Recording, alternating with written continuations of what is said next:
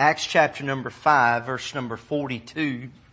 And daily in the temple and in every house they ceased not to teach and preach Jesus Christ. I want to read it just one more time. And daily in the temple and in every house they ceased not to teach and preach Jesus Christ. And so tonight what I want to do is try to, and I'll do my best to finish this. I don't see any reason why we can't, but I want to deal with the thought of Bible fashioned again. This is part number four.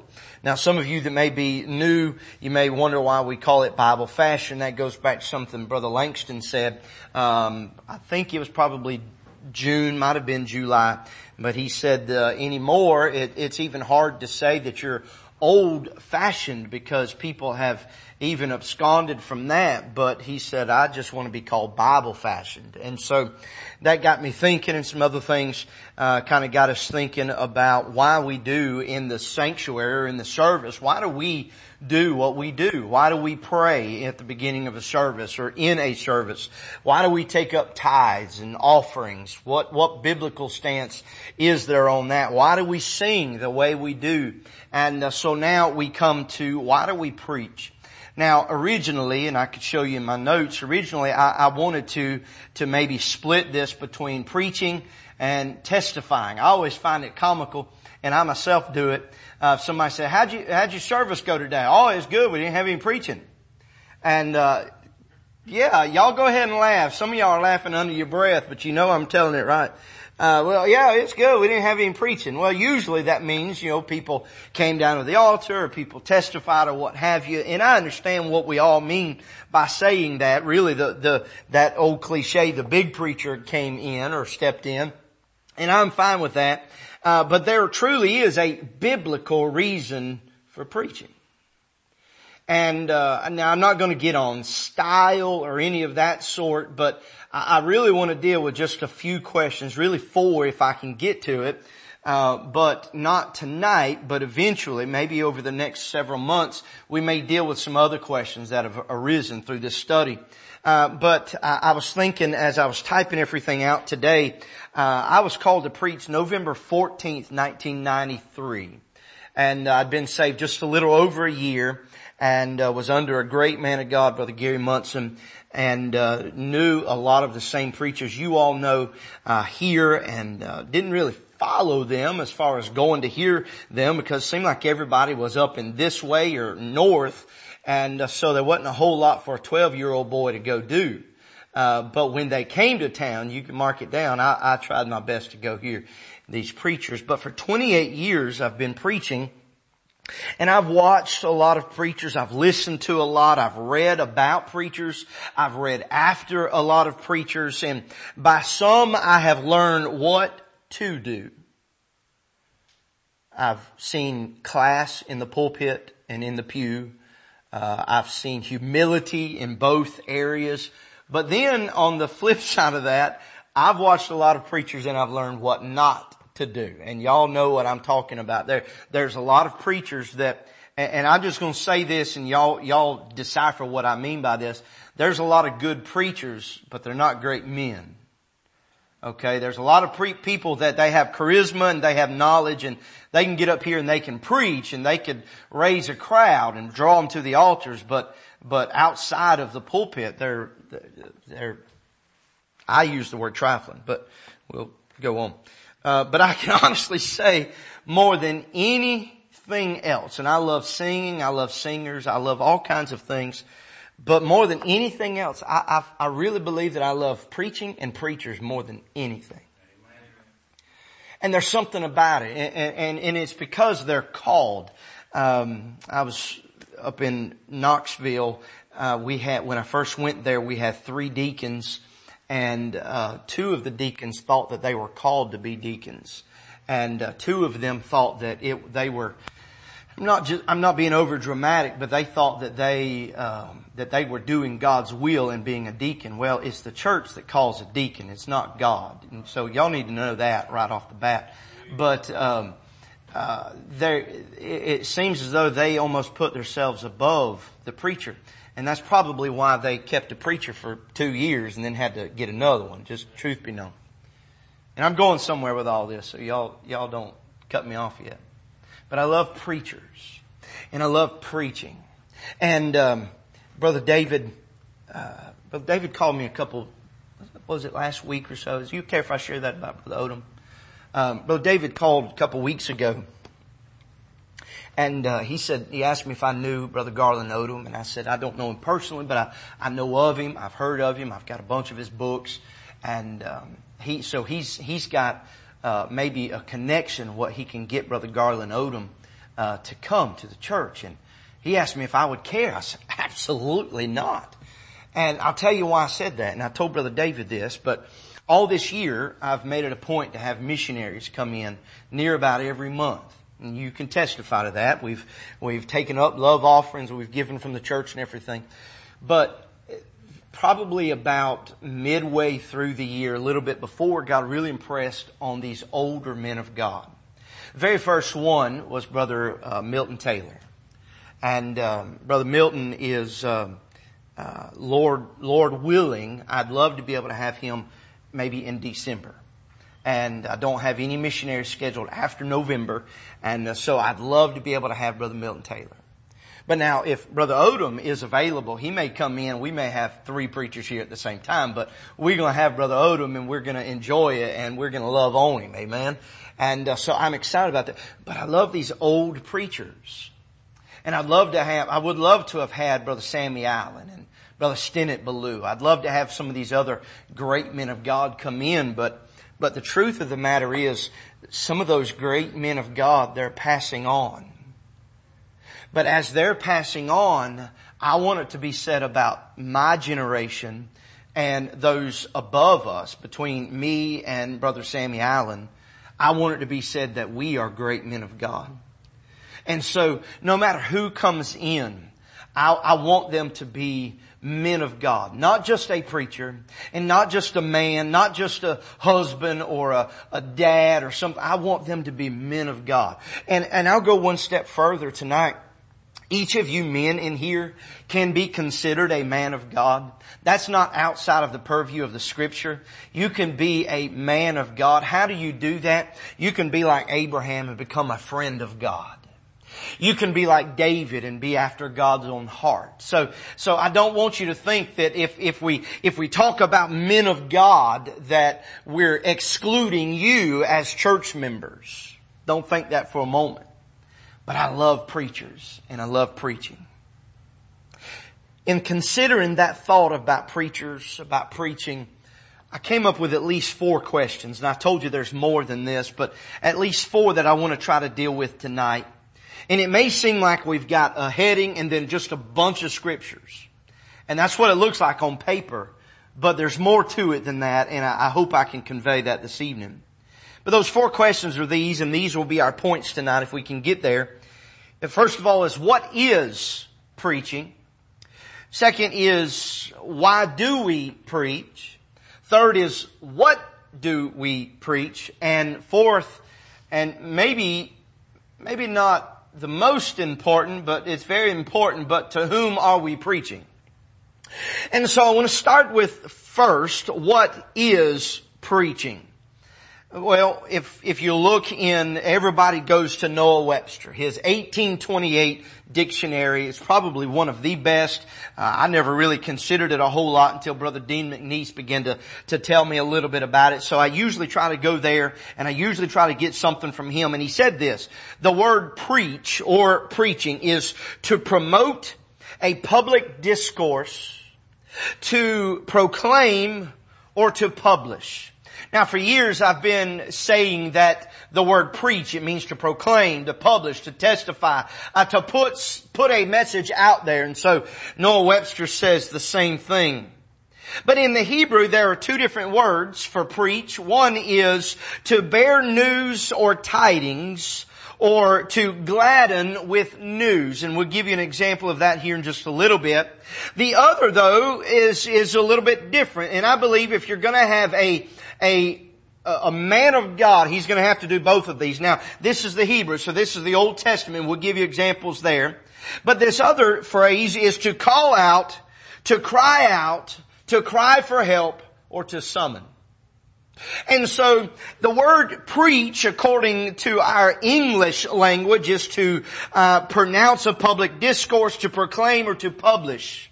As we look into the Old Testament, we see that there are those two uh, uh, definitions to bear news or to gladden with news, uh, but then also to call out or to cry out. Well, in the New Testament, as we look at the Greek, it, it is to be a herald. I, when I think of the word herald, I think of hark the herald angels sing. And uh, what they are doing, if you look in the book of Luke, those, those angels began to herald the good news. They began to publicly and uh, um, uh, very evidently proclaim that the Messiah had come. So this is that word to herald. And it's always with the suggestion of formality, gravity, or gravity, however you want to say it, and an authority which must be listened to and obeyed. So you keep that in mind. That's the Greek to be a herald with formality, gravity, and authority. The other is to bring good news, to announce good tidings, especially of messianic or blessings of the Messiah. And so you can see examples of all five really of these definitions in scripture. And that's what we want to deal with tonight. Now, just before I, I, get away from this, this word herald, uh, if you look back in the ancient times when they were kings and princes and lords and all of those things, you would see that the, the king had a herald. He had a town crier, if you will. If there was a decree made by the king, he authorized that herald to spread the word. And that herald, the one that was spreading the word, they were protected by the king, by and on the king's authority. If you didn't like what they had to say, you could do no harm to him because he was authorized by the king. Y'all gonna get that in just a minute because we have a, in John chapter 14, we have a comforter. We have the Holy Spirit and He will deal in the hearts of men and He will draw the hearts of men. Why is He doing that? Because He's come on authority of the King. So y'all need to get that when we think about this word preaching. Number one tonight, well, number two, I guess. Number one was what is preaching. Number two, why do we preach? Well, let's, let's get our Bibles open. Let's, let's make sure it goes up and down, sideways and backwards. You're gonna have to find stuff you ain't never found before. They're not, not too bad. But first I want to look in the book of Jonah. Jonah chapter number one. Why do we preach? Here's an Old Testament example. Number, number one, the word of the Lord came. Jonah chapter number one, verse number one and two. Now the word of the Lord came unto Jonah, the son of Amittai, uh, saying, Arise, go to Nineveh, that great city, and cry against it, for their wickedness is come up before me. Now every one of these questions that I've mentioned, why do we preach, who do we, who, uh, what do we preach, to whom do we preach, every one of those can really be answered in this one phrase here, or one passage, verse 1 and 2. Uh, uh, this is, this is kind of an extra uh, thought, but the word of the Lord came. That's why we preach. What do we preach? He says, I want you to go and cry against it. Why? Because their wickedness is come up before me. That's the why. But to whom? He says, this great city, Nineveh. So there is a, there is a message that must be preached there should be a messenger to preach it, which all of us fall into that category. Uh, but we have someone to give the message to. Amen. And uh, as uh, citizens of Sumter County or Schley County, we have a great deal of people that we can share the message of God with, and we can preach or proclaim or publish that message. So uh, the Old Testament says the word of the Lord came. In Isaiah chapter number 61, uh, we see another example here. Isaiah 61 verse number 1 and 2. It says, the Spirit of the Lord God is upon me because the Lord hath anointed me to preach good tidings. There you heard that. Unto the meek. He hath sent me to bind up the brokenhearted, to proclaim liberty to the captives and the opening of prison to them that are bound. To pro, verse 2, to proclaim the acceptable year of the Lord and the day of vengeance of our Lord to comfort all that mourn. So we find there in Jonah that he uses the word preach and that goes back to that call out, to cry, uh, to summon. He has got a message that it's not good tidings. It's not glad tidings. He's not there to cheer the people of Nineveh up, but he's there to summon them by crying out. But now we find in Isaiah chapter number 61, uh, he says, the Spirit of the Lord God is upon me. That's, that's the question we're dealing with now. Why do we preach? Because the Spirit of the Lord is upon me. But we go through and we find that word preach there in verse number one. And just to clarify, now we go to that other Hebrew word to bear news or to gladden with news. So there's, there's two different ways to look at this word preach in the Old Testament. Why do we preach? The word of the Lord came. The Spirit of God is upon me. Isaiah chapter number six. Let's go back a few chapters. Isaiah chapter number six, one of my favorite chapters in the entire Bible. It says in verse number eight, this is after Isaiah has saw the Lord or has seen the Lord. Uh, this is after the posts of the doors moved. This is after the seraphim cried one to another, holy, holy, holy. We get down to verse number eight. All of these things have happened and he says, also I heard the voice of the Lord saying, whom shall I send and who will go for us? Then said I, this is Isaiah, here am I, send me. So we, we, we saw in the Old Testament that the word of the Lord came. This is why we preach. We saw in Isaiah that the Spirit of God was upon him. That's why we preach. But now, maybe even more compelling is because God is seeking someone uh, myself and brother Jordan Myers the other night when we were talking, we, we got to talking about those older men and we got to talking about, uh, the, the, the, generations of preachers and, and he's a generation be, below me. But he says the, the sad thing is I'm not seeing very many young people being called to preach. Maybe a better way to say that is we're not seeing a lot of young men surrendering to preach. You see, there, there's a twofold happening when, when God calls you to preach. He does the calling. It's up to you whether or not you surrender to that call. And if you do not, uh, then this is what happened in my case, uh, then I believe that God will put that calling on someone else. But with that, with you rejecting the call, there could be a judgment. Just kind of keep that in mind. So now let's look at the New Testament. We'll come back to the Old in just a little while. But we're still talking about why do we preach? Let's go to the book of Mark. Mark chapter number one, verse number 38.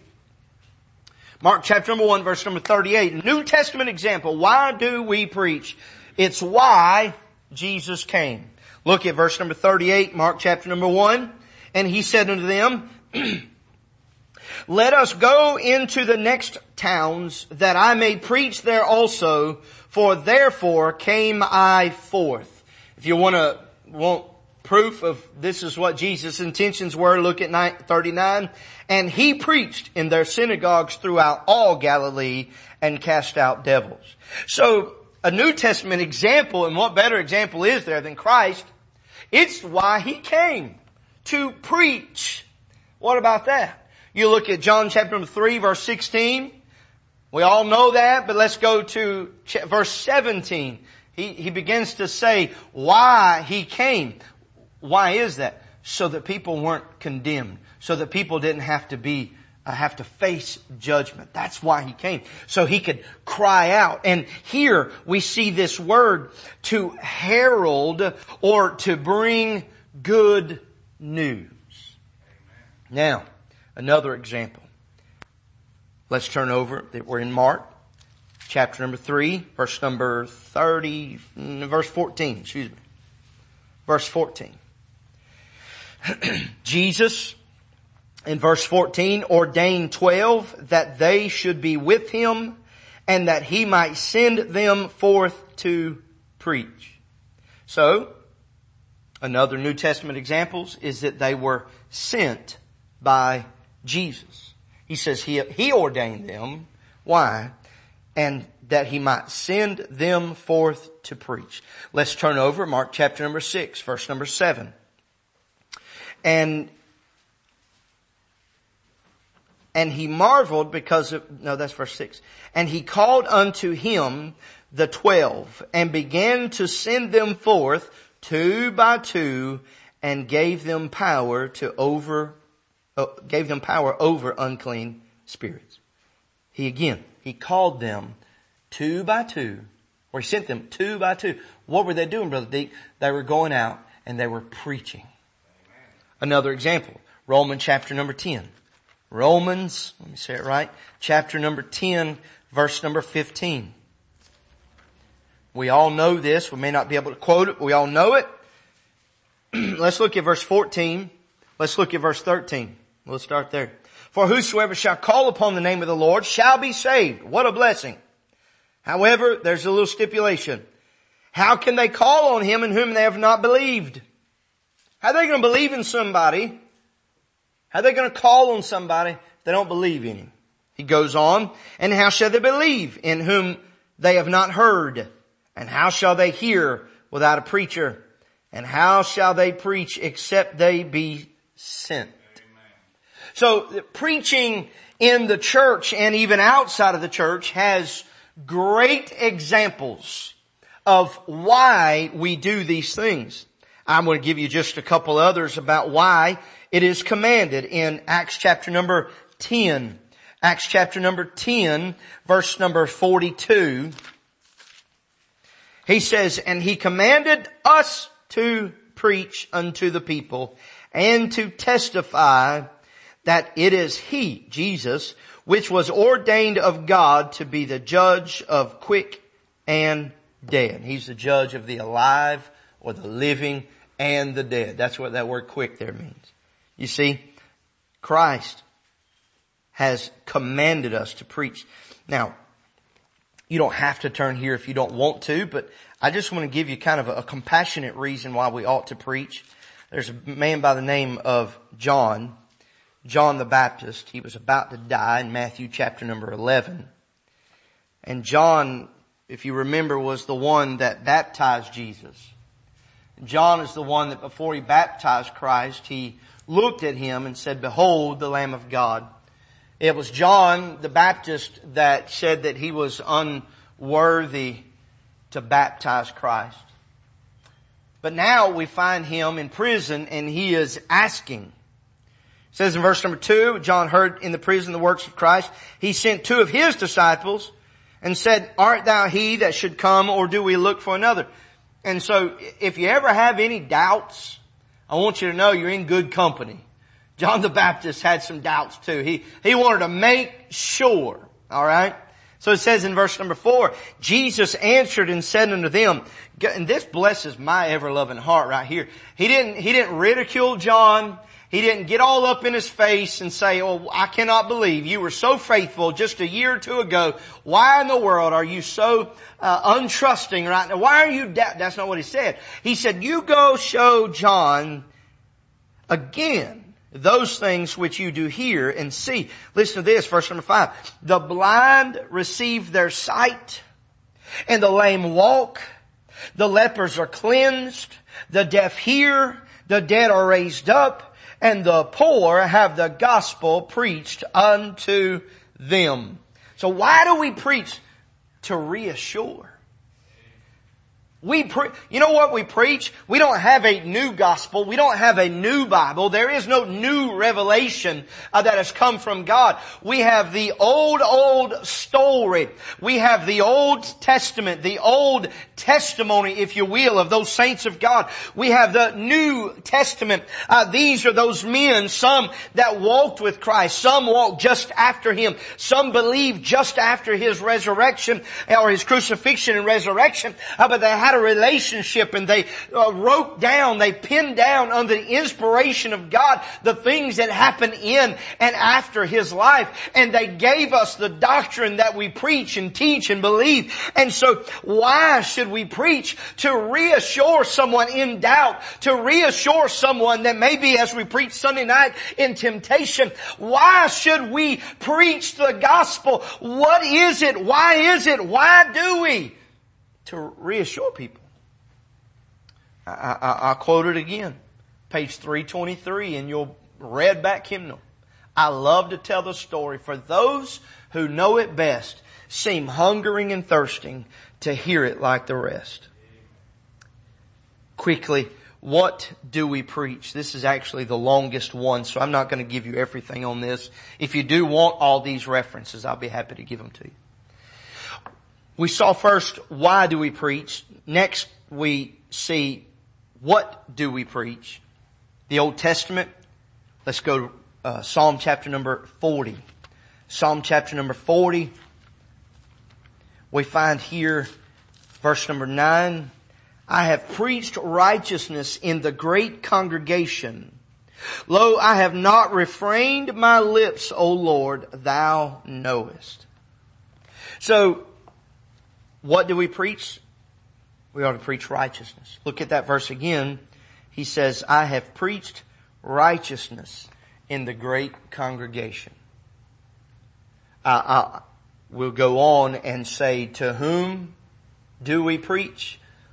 We'll refer back to this. He says to the what? The great congregation. See there, I just saved you a couple minutes. You don't have to turn back to it. Just gave you two and one.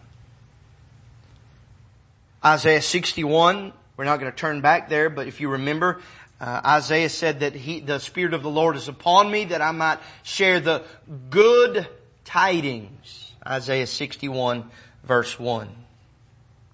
I've got the reference, I guess I got dyslexic, but I've got John chapter 1, but it's actually Jonah chapter number 1 again. I want you to see this. Jonah chapter number 1 verse number 2. He says, arise, go to Nineveh, that great city, and cry against it. Excuse me, we're, we're turning the page. We're in chapter number 2, I believe.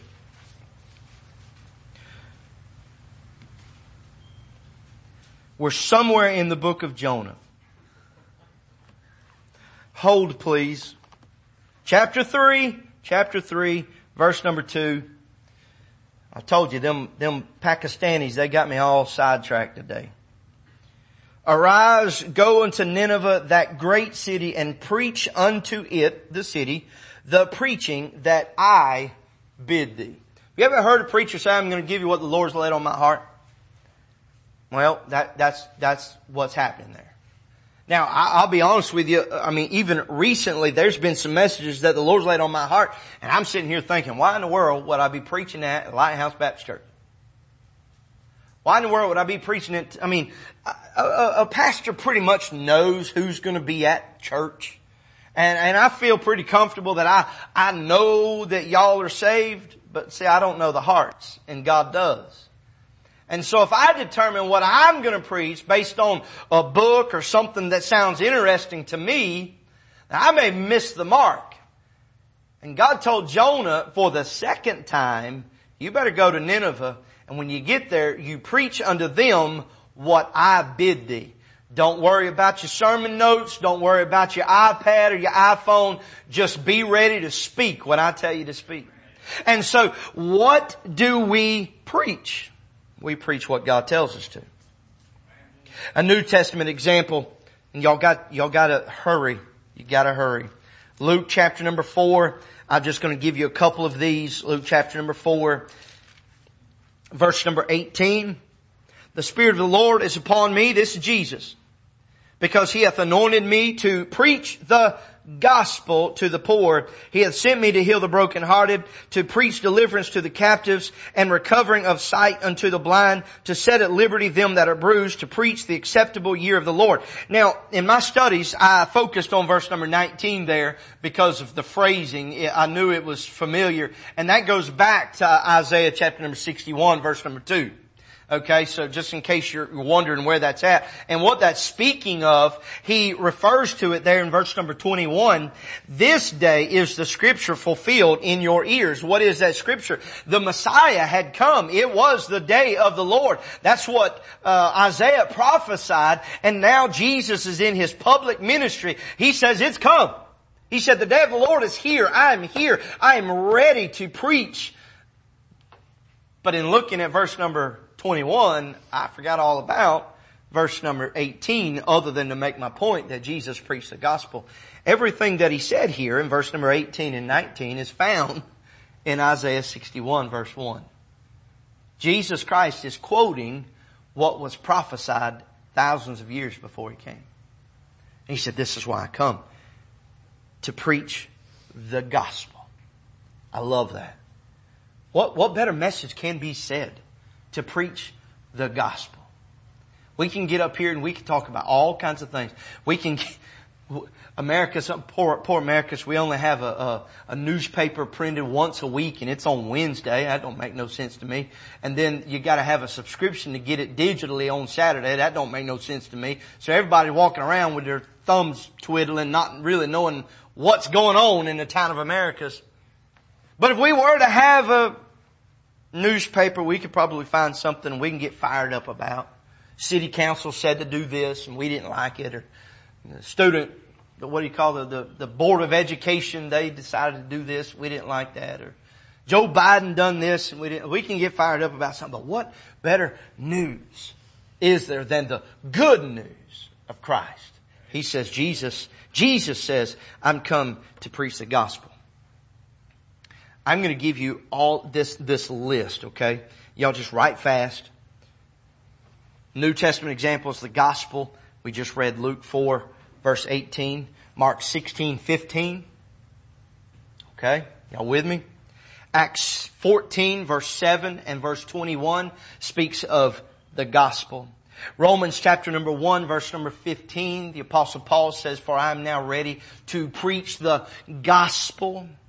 In First Corinthians chapter number 9 verse number 16, it was the gospel that was preached. And then we see the word. Mark chapter number 2 verse number 2, he preached the word unto them. Acts chapter number 11 verse number 19, the word. Uh, 2 Timothy chapter number 4 verse number 2, uh, he, uh, Paul admonished Timothy and says, preach the word, be instant in season, out of season, reprove, rebuke, and exhort. But then we see in Acts chapter number 8 verse 35, we ought to preach Jesus. In that particular verse it says the Lord Jesus. In Acts 10 verse 42, we're preaching Jesus. In Acts 11 verse 20, we're preaching Jesus. Somebody ridiculed on Facebook a few months ago, maybe even as late as a year ago, that said that uh, you better watch those people that says just preach Jesus because uh, they're watering down the Scripture. I'll smack you three ways from Sunday because you ought to preach Jesus, amen. Don't, don't preach Jamie, don't preach David or Kurt, but preach Jesus. And you can preach Jesus and talk about the death, burial, and resurrection. You can preach Jesus and talk about temptation. He was tempted in all points like as we are, yet without sin. You can preach Jesus and talk about not only temptation, but deliverance. Greater is He that is in you than He that is in the world. We talked about that on Sunday night, about that Holy Spirit living within us. We can preach about Jesus and do every single doctrine that we know and just preach Jesus. John 1 1. In the beginning was the Word and the Word was with God and the Word was God. So no matter what, you can preach Jesus. That was free. That's nowhere right there. Next, the acceptable year of the Lord. Now we read that over in Isaiah chapter number 61 verse number 2, but here again in Luke chapter 4 verse number 19. This is what we should be preaching. Next is the kingdom of heaven is at hand. Now, this is one of those questions that have come up and maybe, I don't know, maybe y'all studied it, maybe Brother Dennis preached it at some point, uh, but you have the kingdom of heaven and the kingdom of God. And they're two, I believe they're two different things. And one of these days, if the Lord will help me, we'll study those out and we'll preach them. But then, that was Matthew chapter 10 verse 7. Then we ought to preach Christ crucified. 1 Corinthians 1, 23. We ought to preach repentance. Matthew 3, 1 and 2. Matthew 4, 17. Mark 6, verse 12, preaching repentance. We ought to preach deliverance. You get, you get, kind of get the way this is going. We preach the gospel, the word, Jesus, the acceptable year of the, the kingdom of heaven, Christ crucified, but now we're preaching repentance. We ought to preach repentance in Matthew 3 verse 1 and 2, Matthew 4 17, Mark 6 12. We ought to preach deliverance in Luke chapter number 4 verse number 18. Remember Jesus is quoting Isaiah 61. He says, I have come to preach the gospel and so that the captives could be free.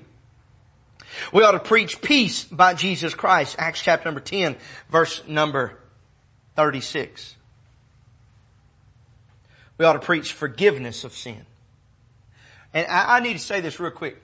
We can preach all day long. We can preach until we're blue in the face. We can get up here and we can stomp and snort and, and near about cuss, being so mad, preaching about sin. But if you never tell folks that there is peace with Christ, all of that harsh preaching is in vain.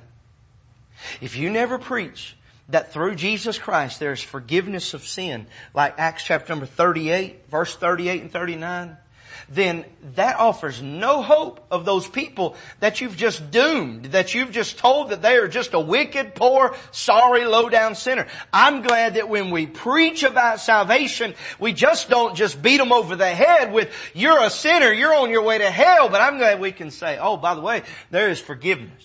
There is a better way. What do we preach? To whom do we preach? Very quickly. The Old Testament. I told you Psalm 40 verse number 9 the psalmist says, I preach righteousness unto the great congregation. Isaiah 61 verse number 1 says, to the meek. New Testament, Luke chapter number 4, verse number 18 again. There's a lot in there. To whom, to whom do we preach? Luke 4, 18 to the poor. To the captive, same verse. Mark 16 verse 15 to every creature. To the people. Acts chapter number 10 verse number 42. And he commanded us to preach unto the people and to testify. It is he which ordained, which was ordained of God to be the judge of the quick and the dead. And then in Acts chapter number 8 verse number 40 he says this. Now, Acts chapter number 8, again, is one of my favorite passages. Acts chapter number 8 is where revival happened in Samaria. This is where a lot of the, the separated Jews, they all gathered in Samaria. Philip began to preach there in verse number 4, I think. Verse number three said that Saul made havoc. He was, he was persecuting the church and so they were, they were dispersed, if you will, and they gathered here in Samaria. The, the, the people brought them sick and palsied and they brought them all kinds of different diseases, but Philip, Philip was able to heal them through Christ. Verse number eight it says, and there was great joy in that city. Every time I go to Acts chapter number eight, I'm going to look at verse number eight. There was great joy in that city. Why? Because the gospel was preached. Why was there great joy? Because God's message of salvation, of hope, of peace, of repentance, of forgiveness, all of those things have been, have been given. You know, Brother David asked us to preach. Did you say Chris? What was the last name? Chris Underwood. Don't know him. I can picture the man you're talking about, but just vaguely. So it really doesn't matter, Brother Jody. But he, he said, I want you to do something. I want you to pray for Chris Underwood. Chris may not know a single one of us, but our prayers can do so much on his behalf. Amen. So I say that to say this. They brought the unclean spirits. They brought the possessed. They brought those that were with the palsies and that were lame and they were healed. Now we may not be able to go to Chris Underwood. We not be, may not be able to lay hands on Chris Underwood. And I still believe in laying on hands. I believe it's biblical. We not be, may not be able to do that, but we can go to a God in heaven, right here in Americus Georgia, wherever Chris lives, wherever, wherever his family lives. And we can touch God on his behalf. And you never know, like Brother David said, you never know what will happen if we pray for him. It, it may not do anything for Chris. It may do something for, for his employee. It may be vice versa. But nonetheless, listen to this. There was great joy in that city. I believe not only because it was preaching, because prayer was made. Let's look at this. He said to all cities, this is Acts chapter number 8, verse number 40. Philip was found at uh, Azotus and passing through he preached in all the cities till he came to Caesarea. I wish I'd have taken the time, Miss Irene, and looked on a map to find this Azotus and Caesarea so we can find out how many cities it was, Miss Denisha. But nonetheless, he preached in all cities. So is there, is there a place that we ought to preach? Yeah, yeah. I believe God will give us a place. God gave me a place to preach. He moved us to this church.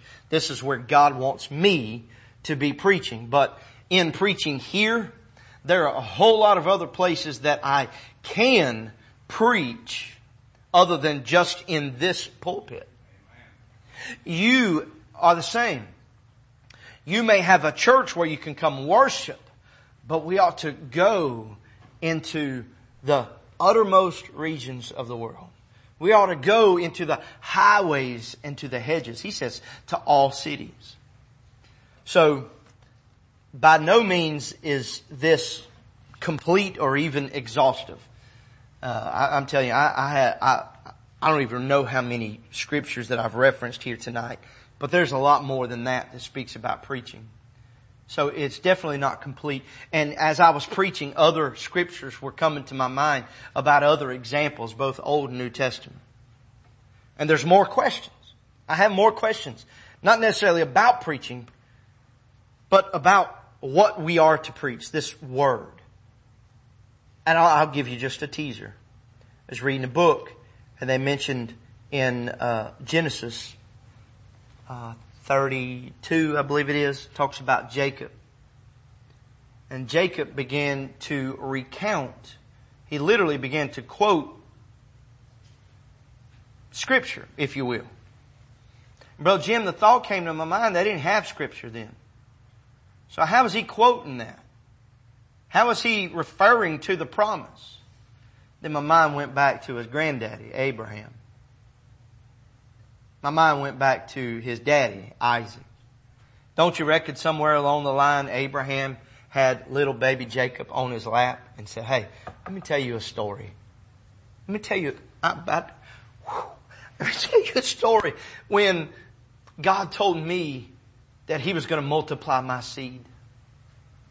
Let me tell you a story about this one time me and your daddy went up on the mountain to worship. oh, I can't deal with y'all people tonight. But I'll say this, until God gives us liberty to, to preach that, I could sum it all up in this.